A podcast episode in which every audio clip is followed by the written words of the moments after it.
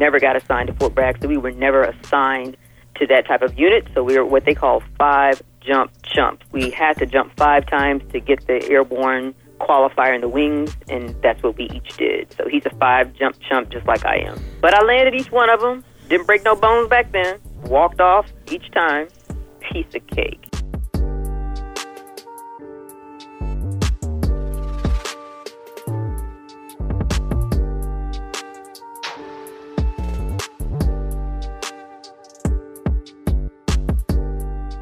Courage.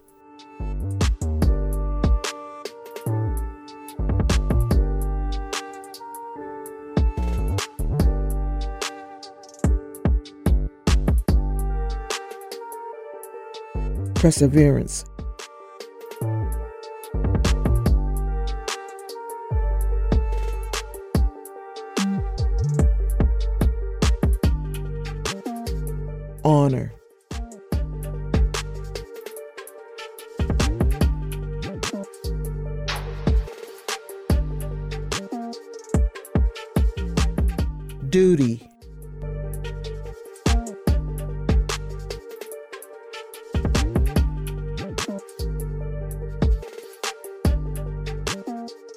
Unity.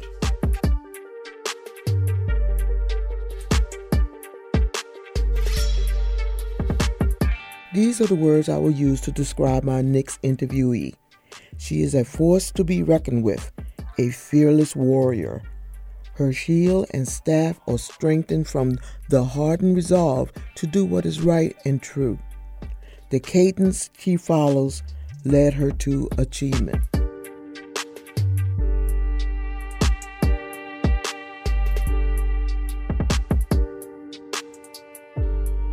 Hello, and welcome to A Pixie from Kilmarnock, a program about the people, places, and history of the Northern Neck. I'm your host, Pixie E. Curry.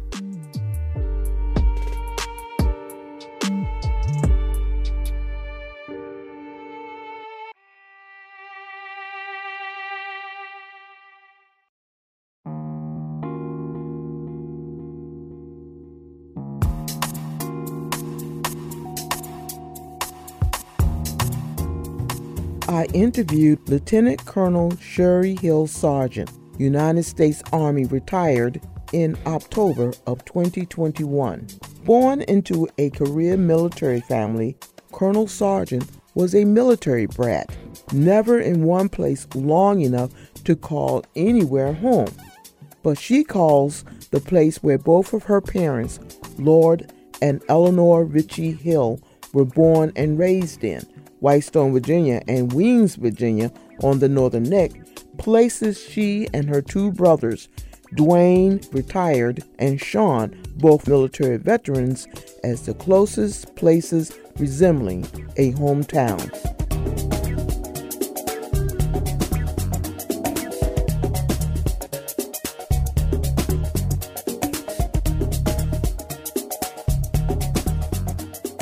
Her father fought two kinds of wars one as a child when he was stricken with polio, and the other on the battlefield in Southeast Asia during two tours in Vietnam.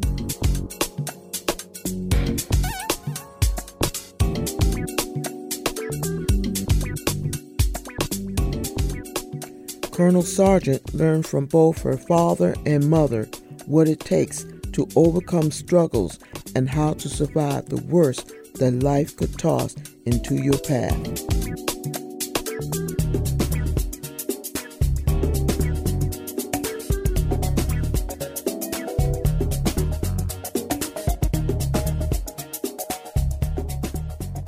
This is the first part of a two part interview. Part one is the sweet memories of childhood, learning how to balance transitions with unquestionable faith and conviction as a woman in the military, as a mother serving in uniform, as a woman with goals, knowing that you possess the tools to reach them, then passing those values on to her daughter, exhibiting and preparing for the reality that the directions we start sometimes lead to a very different destination than the first one mapped out.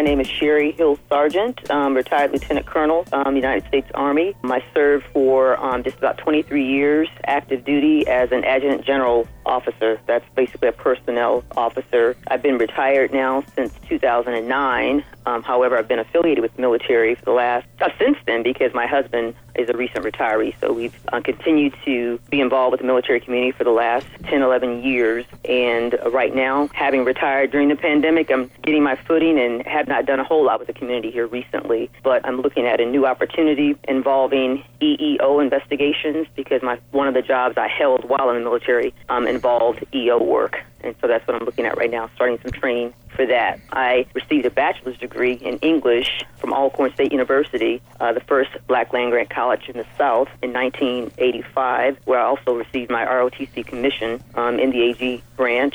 And um, in 1988, I received uh, my master's degree in public administration from Central Michigan University. I'm an Army brat. Uh, my father served uh, 20 years in the U.S. Army, so um, pinpointing a hometown is kind of difficult, but I guess Lancaster County is the closest thing we have to a hometown. And uh, my birth date, 28 June 1963, which makes me brand, a brand new 58 year old. Congratulations. Thank you. Woo. I, I'm as old as um, as your dad now, and your Oh. aunt. when did that happen? I know time flies. It does. It really does. You went to high school where?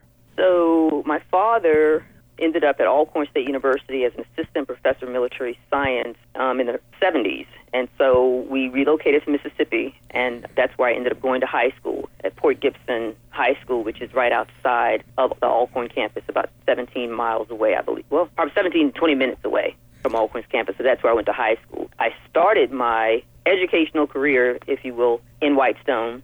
Uh, that's where I attended first grade because my father um, was in either Vietnam, I believe it was Vietnam at the time. So whenever he would deploy, uh, we would go back to mom's hometown, and um, and so I started first grade at Whitestone High School, Port Gibson High in Mississippi, Port Gibson, Mississippi. What first grade school were you in? It's uh, was in Whitestone. I think was it called Whitestone? It may have been when you started as a first grader. Uh, was the schools integrated or segregated?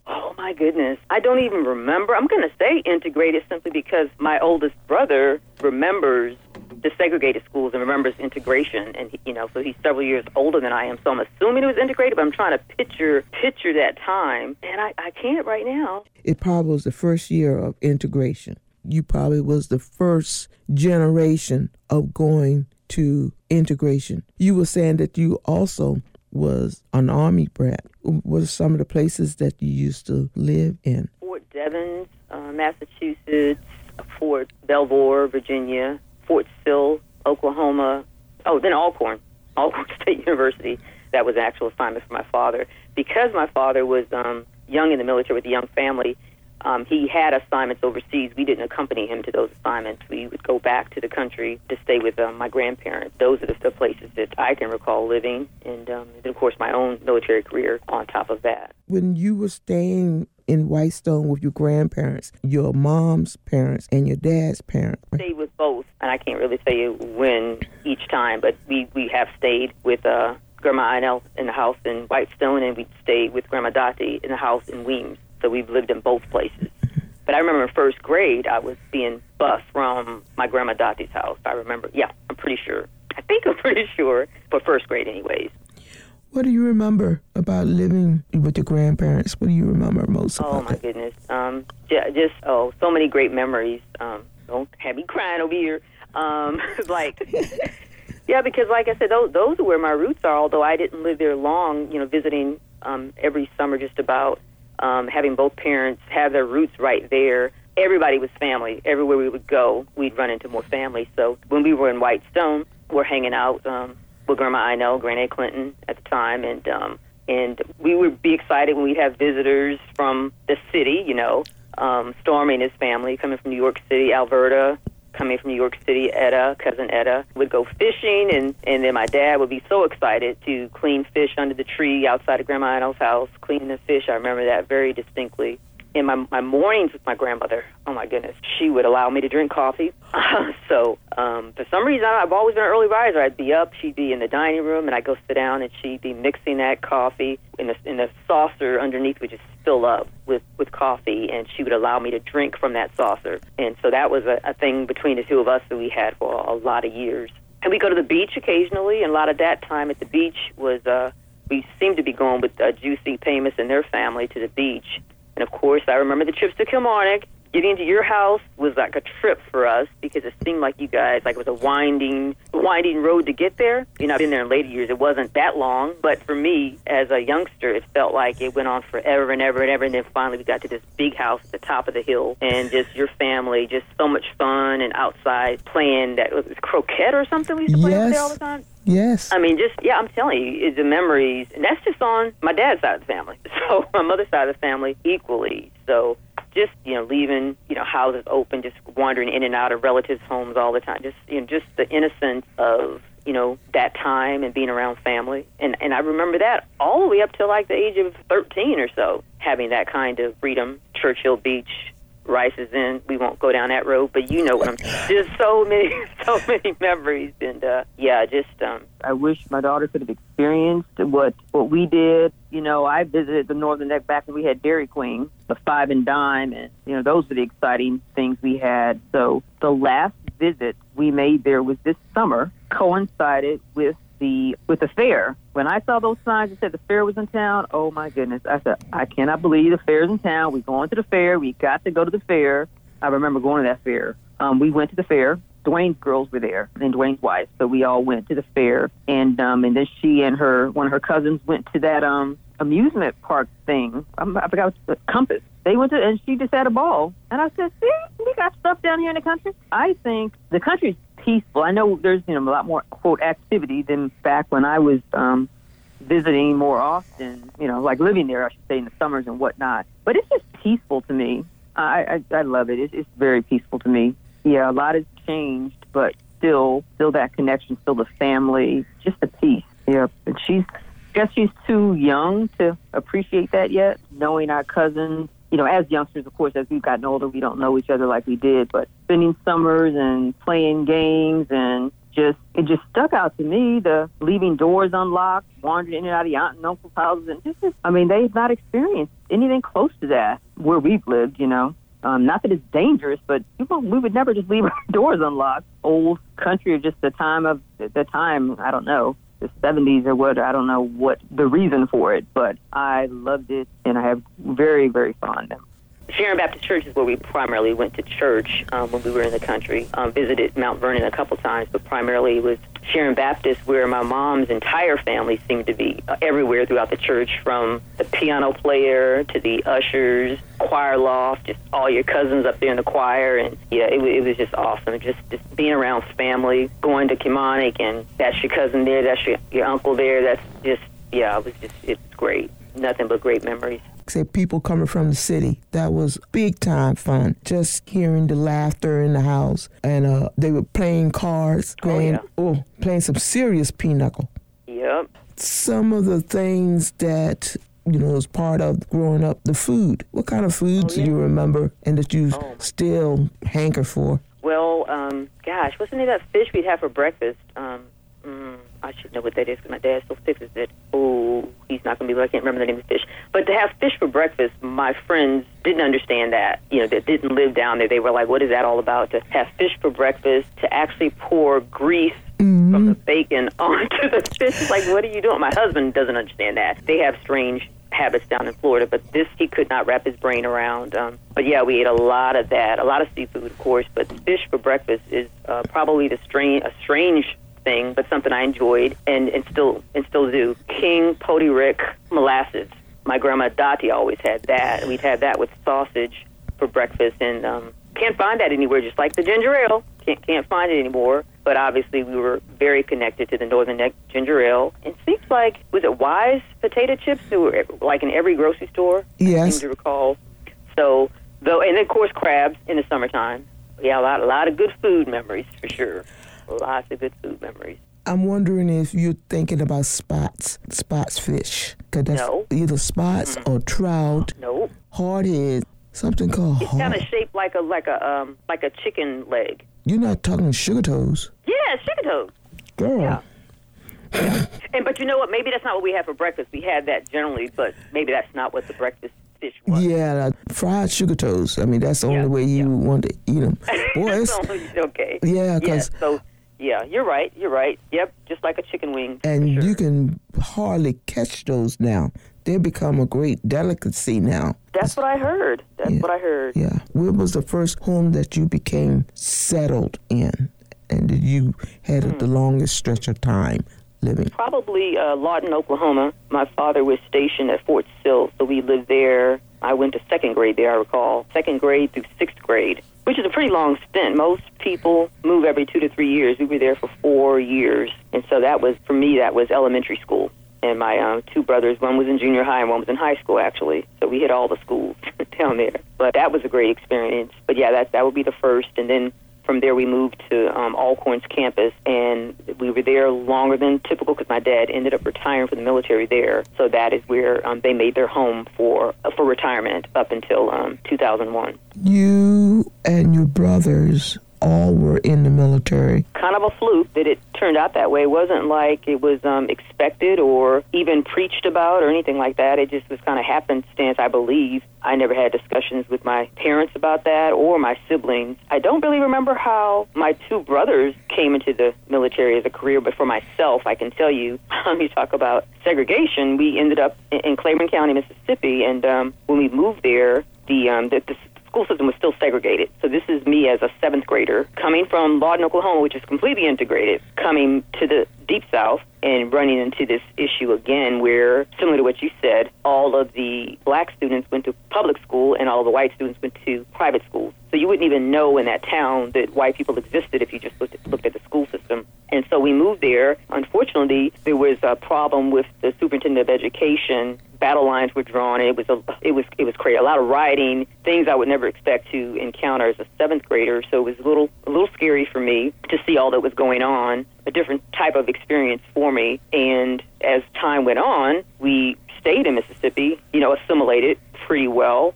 And when I was time for the graduate from high school, I fortunately I, I was the valedictorian of my high school class, so I did very well in school, as my older brother as well. So you would think I would have my pick of schools, pick of choices, but I wasn't getting scholarship offers to where I, I really wanted to go. So Alcorn was offering me a full ride. Um, my father kind of said, "Well, okay, they're offering you money and they're not." So I kind of just went along, and it wasn't what I really wanted to do, but that's what I did. Both my both of my brothers had gone to Alcorn as well, so now I'm a freshman at Alcorn, and I'm enjoying. Of course, I have high school friends there. I've met a lot of friends there. Um, the very next year, I pledged uh, Delta Sigma Theta sorority, so I have even more friends. But I wasn't happy with school. I wanted to leave leave that school. I wanted to go someplace else. I wanted to go where I really wanted to go. I knew the only way that was going to happen was with a scholarship, so I decided to apply for an ROTC scholarship because I knew that you could take that scholarship and go to any school that offered ROTC. So I applied for an ROTC scholarship and I got it. And um, but then, like an idiot, once I got the scholarship, I was really immersed now in the social, you know, aspect of school, and I was like, I'm just going to stay right here. So I stayed. But as a result, of course, now I owe the Army time because I accepted this ROTC scholarship, and I didn't have a problem with that. I didn't mind a career in the military. I enjoyed moving around. I thought it was a, a great experience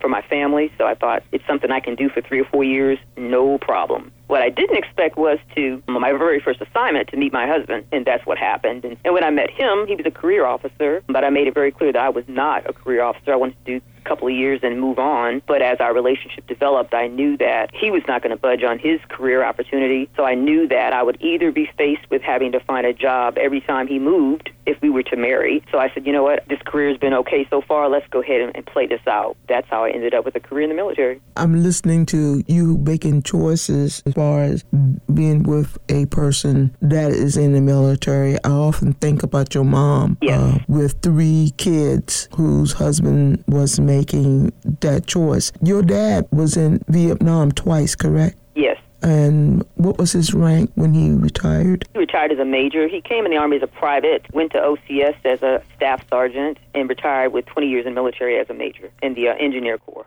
She's representative of military wives, Yes. you know, that have to uproot their families and then get them settled. How coming from a small town and acclimating herself to that type of life. Do you remember, or did she ever display any kind of uh, challenges that she had to overcome that you remembered? Um, I know that it was a huge adjustment for her, obviously, having a husband overseas and then having a husband in a war, in a combat zone. I remember that. I remember being in my grandmother's front yard watching airplanes fly over, and every time that would happen, me and my brothers thought it was my dad flying overhead, and and then my mother was able to go to Hawaii on an R and R visit with my father, and I was very upset with her for leaving me. I think she really enjoyed those times. Um, and of course, she enjoyed R and R, but I mean, being in the country with her mom, those are always great times. But being, yeah, being a single mom essentially when your husband's deployed is not an easy thing. And in their early marriage, you know, he was a, a private, you know, then a you know specialist going up through the ranks, and then you become an officer. That's a whole new ball game, a whole new ball game. And I know that was an interesting um, dynamic. Now you're a young black mother, and you're going to coffees, you know, wearing the white gloves and that kind of thing, having to socialize with women from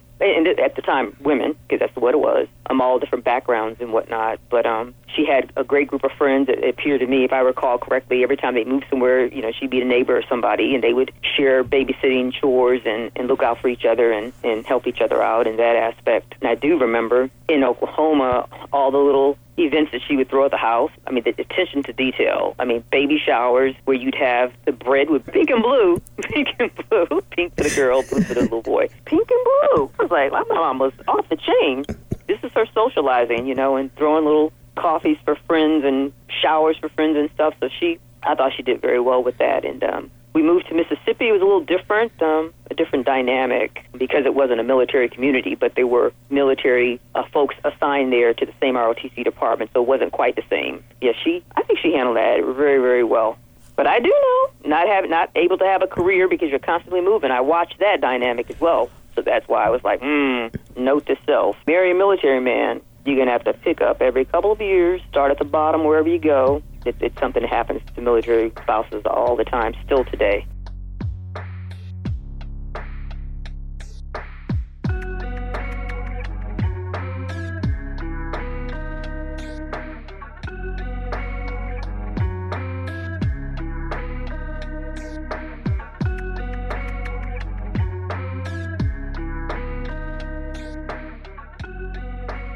You are listening to an interview with retired Lieutenant Colonel Sherry Hill Sargent. She has served over 23 years as an officer with the United States Army. She is sharing some of her memories as a young woman facing challenges in the military, such as becoming a mother while serving her country. She and her husband Patrick shared duty stations and faced many challenges together, including being deployed together despite the fact that they had a young daughter.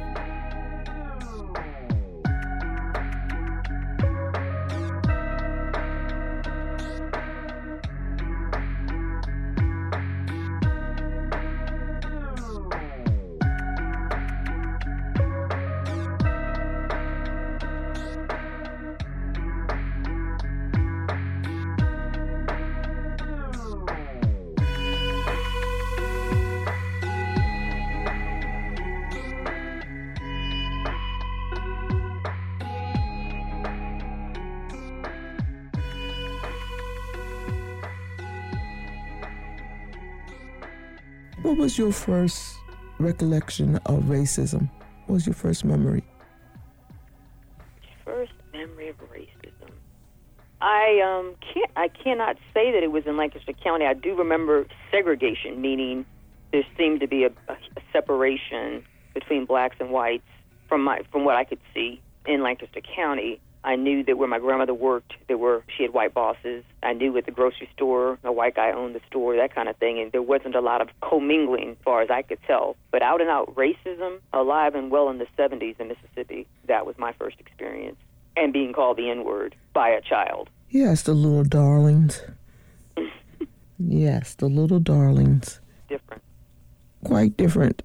What was your first experience of sexism? I recall in junior high the nature, of I guess, the nature of fresh little boys treating girls in a very disrespectful manner. I don't know if that's common thing, but it was it was a common thing in the school system. A challenge for me to observe that on a regular basis. As I got into college, I felt that oftentimes instructors would sometimes treat women different from men, young men and from women. I had had ROTC instructor one time. We were on a canoe trip. This was ROTC, and it was my time of the month. And um, I'm safely in my canoe. I've navigated my canoe, me and my partner, and haven't managed to capsize. Everybody was capsized, and we didn't capsize, and he wanted us to capsize.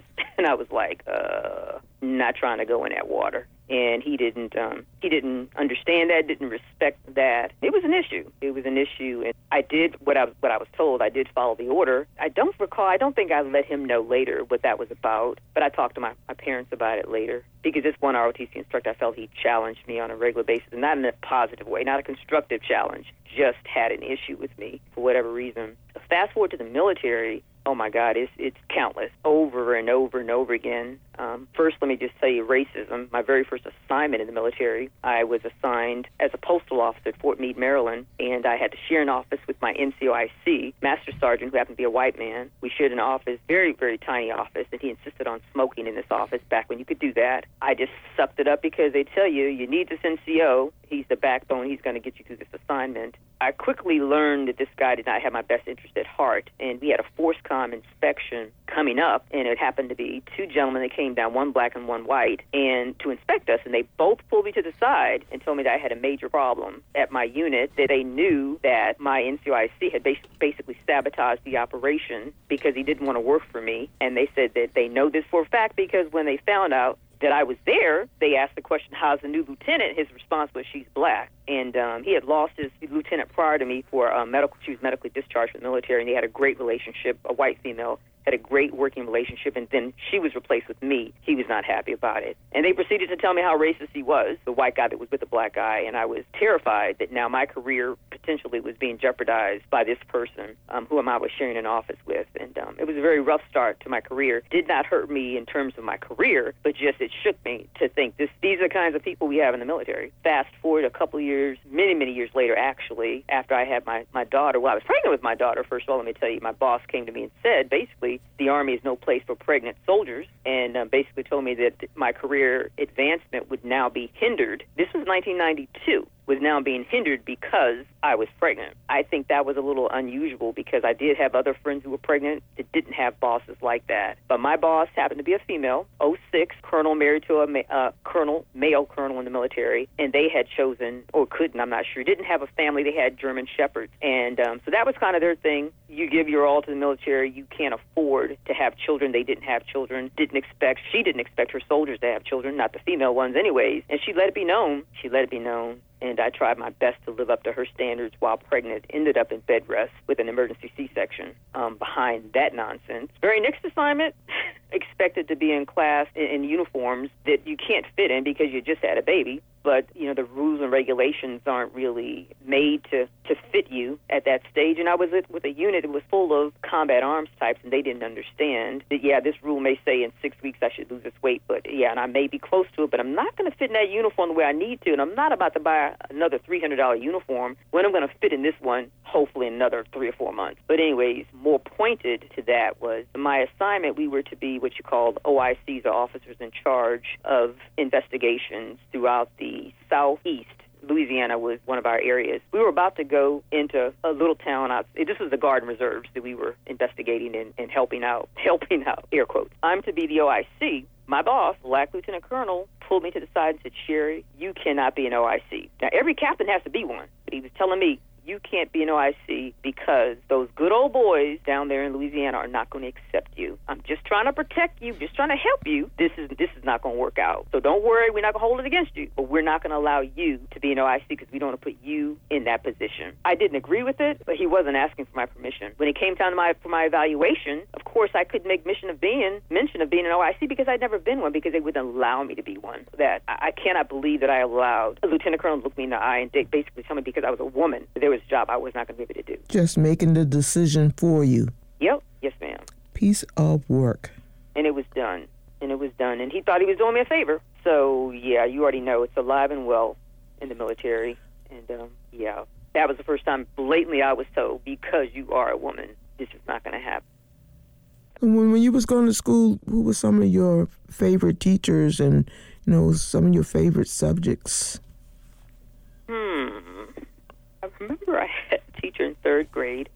Can't recall her name, but uh, she always made me feel very special. Um, and my sixth grade teacher, Mr. Myers, I'll never forget him. He was my well, that was sixth grade, so he taught me everything. I guess basically, an older white man that just um I don't know why I was so crazy about him, but it's kind of funny. He always it sticks out in my mind, in my memory, um, in his name as well. But as I got older in high school, I had a couple teachers that were really good. Um, Melinda Butler was my science teacher in junior high, and then when I ended up into high school, she was had transferred to the high school by then, and she became my physics teacher. Science, physics, none of that. That was not my favorite subject but she made it very interesting, and um, she made it um, easy to comprehend. And she was, yeah, she was just a, a good person and a, and a great teacher. Preferred languages, I preferred English actually as an actual um, class. I like math too, believe it or not. But my favorite teacher would have to be uh, Miss Butler, who's now a doctor, now a PhD. You have a degree in English, you said? Yes. Mm-hmm. English literature or just English English, the concentration was communication. Okay. And that was really only by default. I, I Pixie, you're not going to believe it. My motivation behind being an English major was just to hone my my communication skills, my my writing, and all of that, to take it to the law school to become a Supreme Court justice. You go, girl. that didn't happen, but that was that was a motivation that was the motivation. When I came into the military, I had my eye on transferring into the JAG Corps. Once I realized I was going to stay in the military, I looked into it, and I missed qualifying for the fully funded legal educational program by a mere month.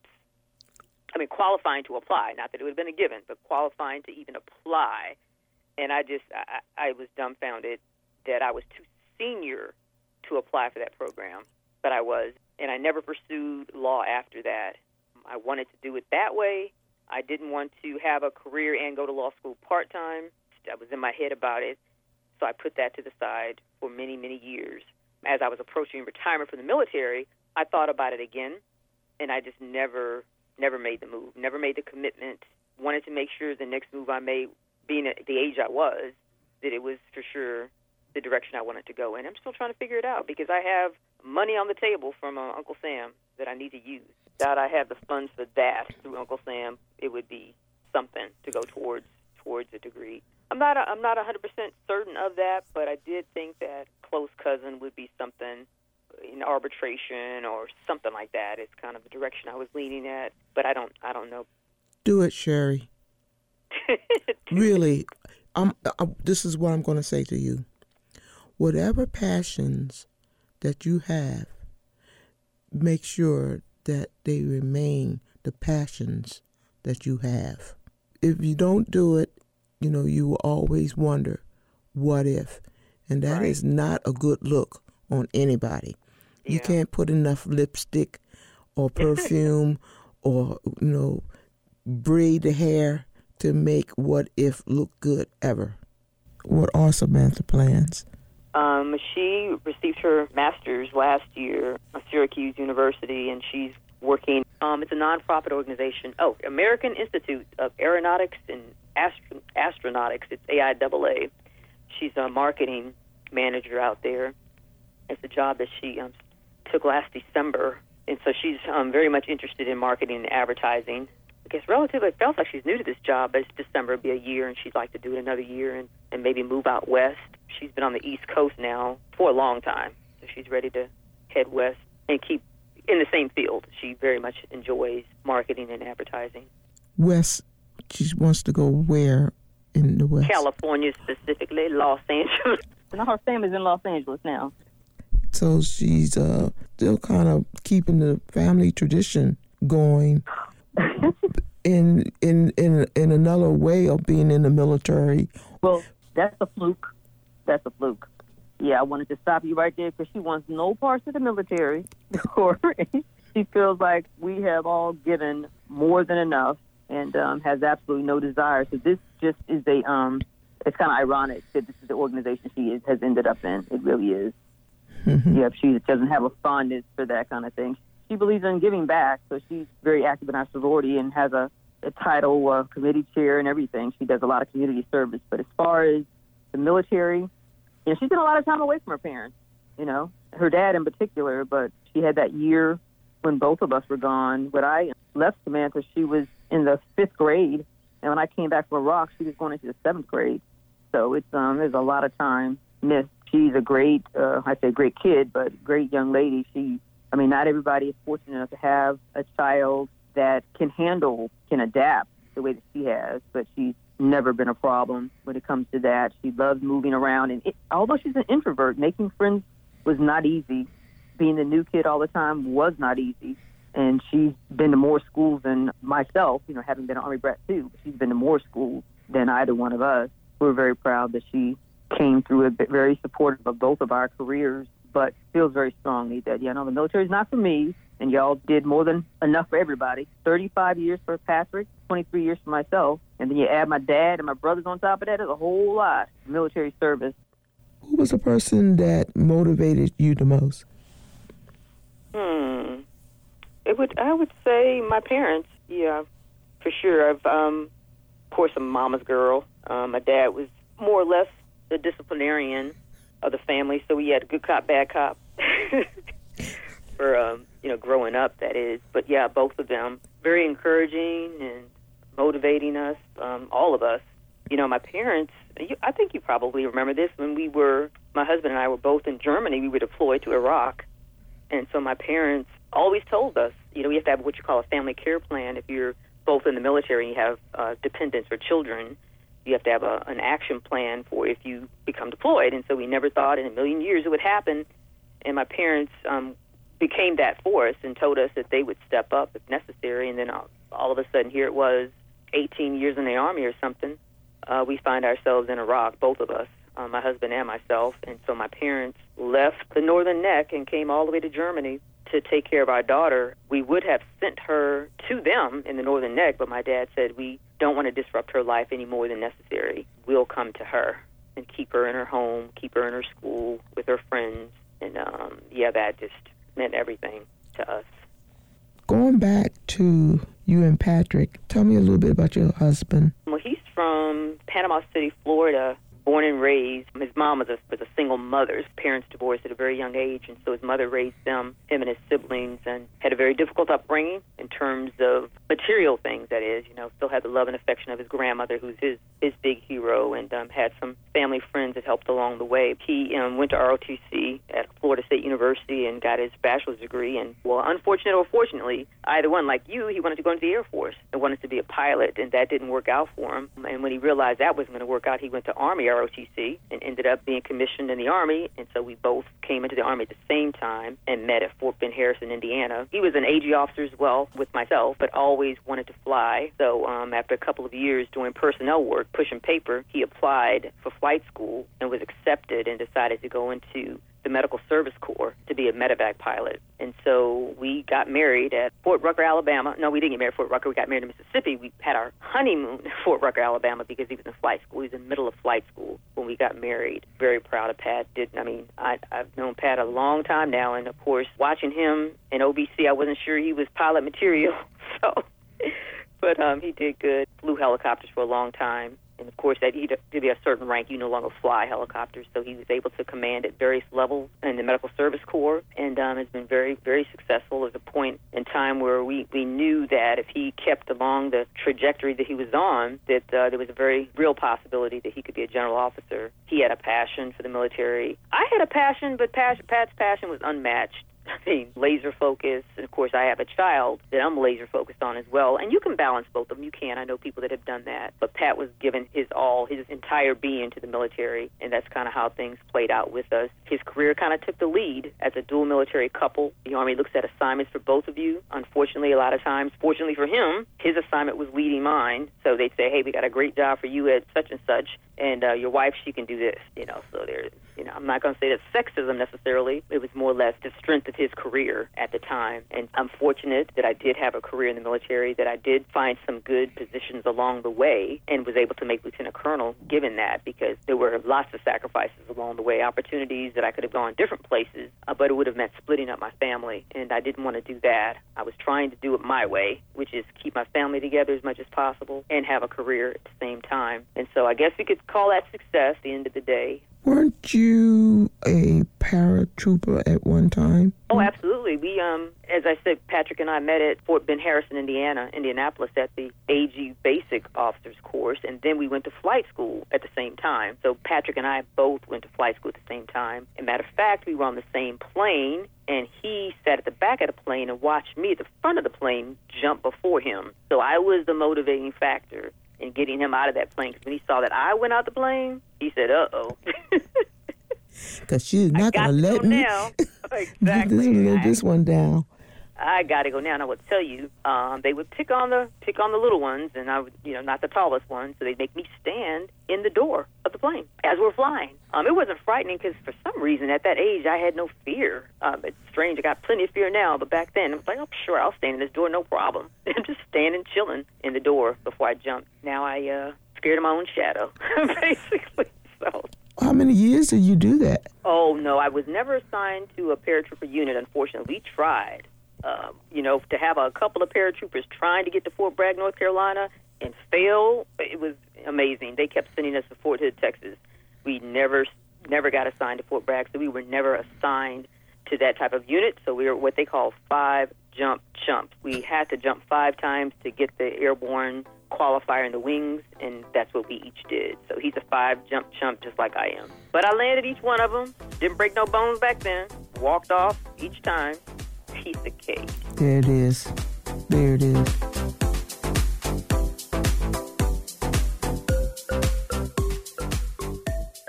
I'm going to um, try to make this as interesting as I can. Are you joking? No, I mean I'm saying. I mean when you okay. That's right. about- I know who I'm talking to. There is no way that this is not going to be interesting.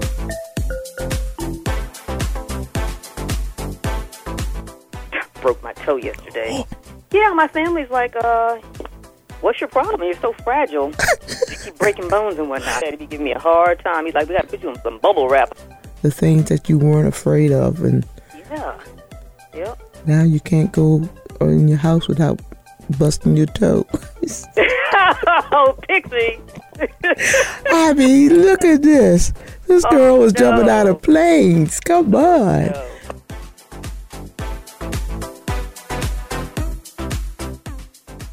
Talking about the fairs, I love the story of the great bingo scandal when they used to have the cows would go and poop on the bingo squares. That's how you played was cow pod bingo was what it called. And the big scandal was that someone had given the cow a little extra something.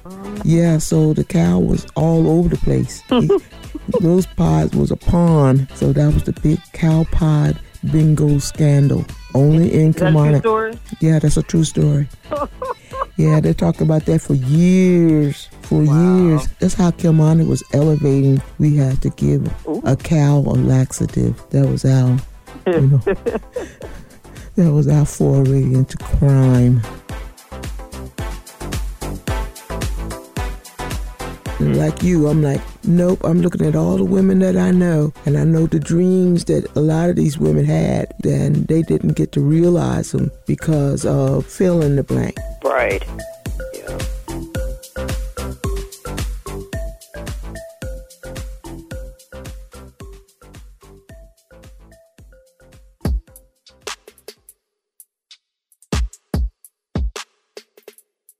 Some interesting facts about women in the military.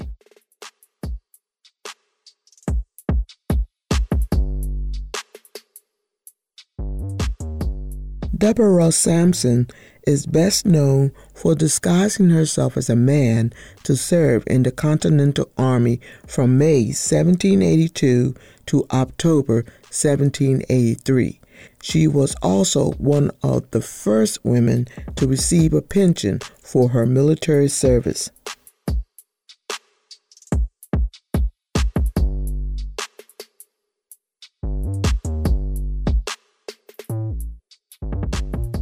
On November 15, 1866, Cathay Williams enlisted in the 38th Infantry Regiment.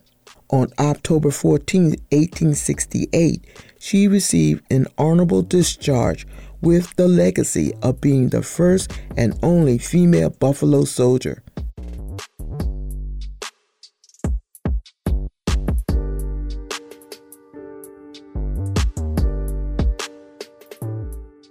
The 588th Night Bombing Regiment of the Soviet Armed Forces was the most highly decorated female unit in that force, flying 30,000 missions over the course of four years and dropping in total 23 tons of bombs on invading German armies.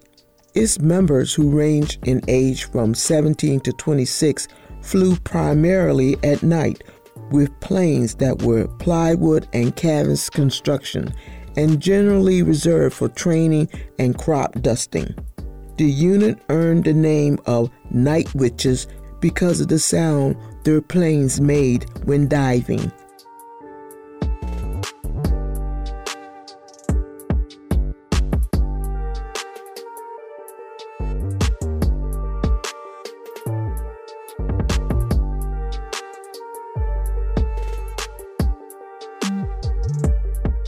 Read the March 9, 2010 NPR story entitled Female World War II Pilots, the Original Fly Girls. The story about the group of female pilots called the Women Air Force Service Pilots, WASP for short.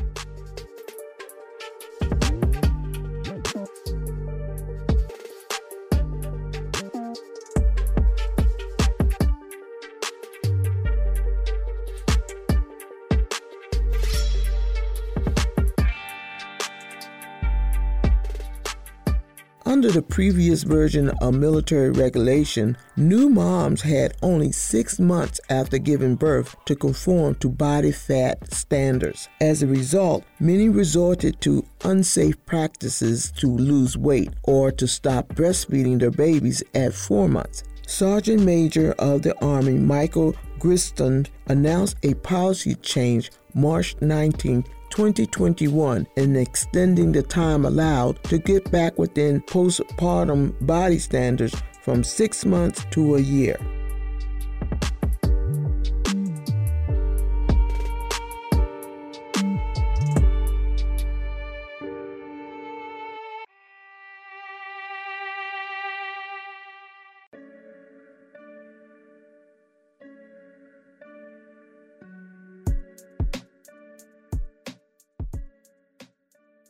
What is this thing called home that helps to keep hope bright, to be fearless, to have determination, to keep striving despite the odds?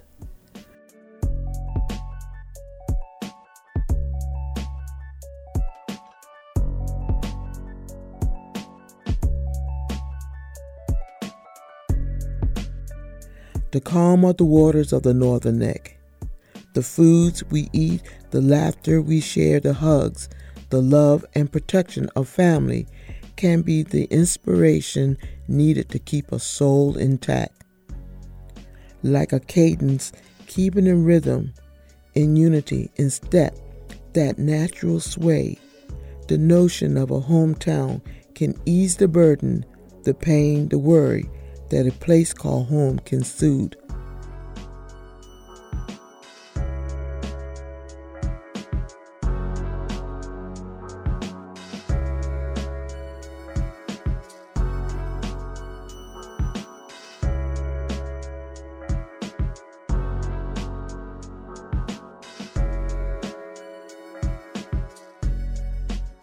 Music by Robert A. Hall.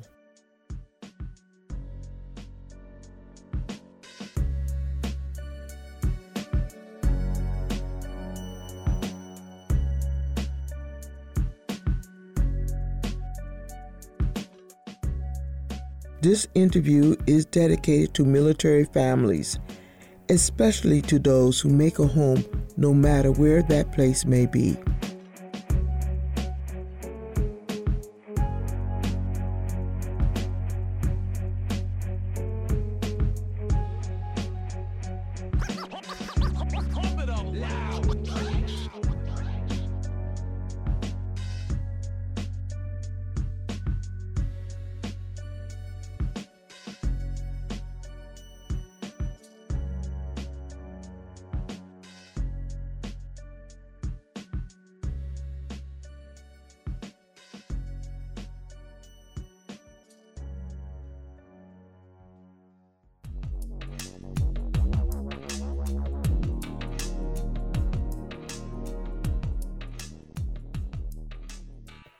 Sargent faced and won the challenge of being told what kind of soldier she could be.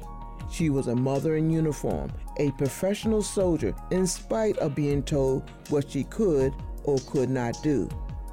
But the biggest challenge was awaiting her on a beautiful September day on a date which will live in infamy.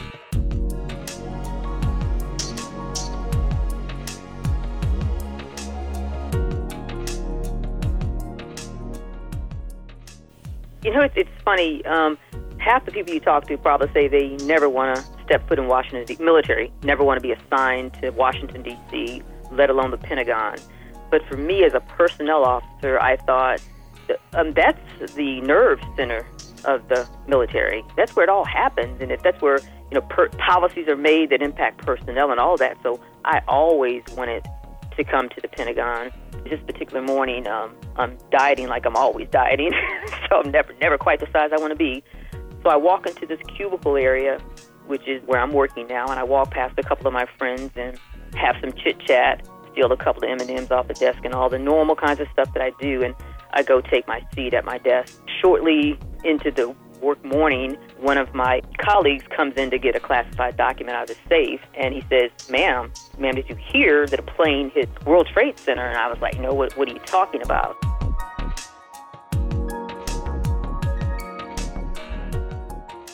Join me by listening to part two of my interview with Lieutenant Colonel Sherry Hill Sargent, United States Army retired, next time on A Pixie from Kilmarnock. Thank you for listening.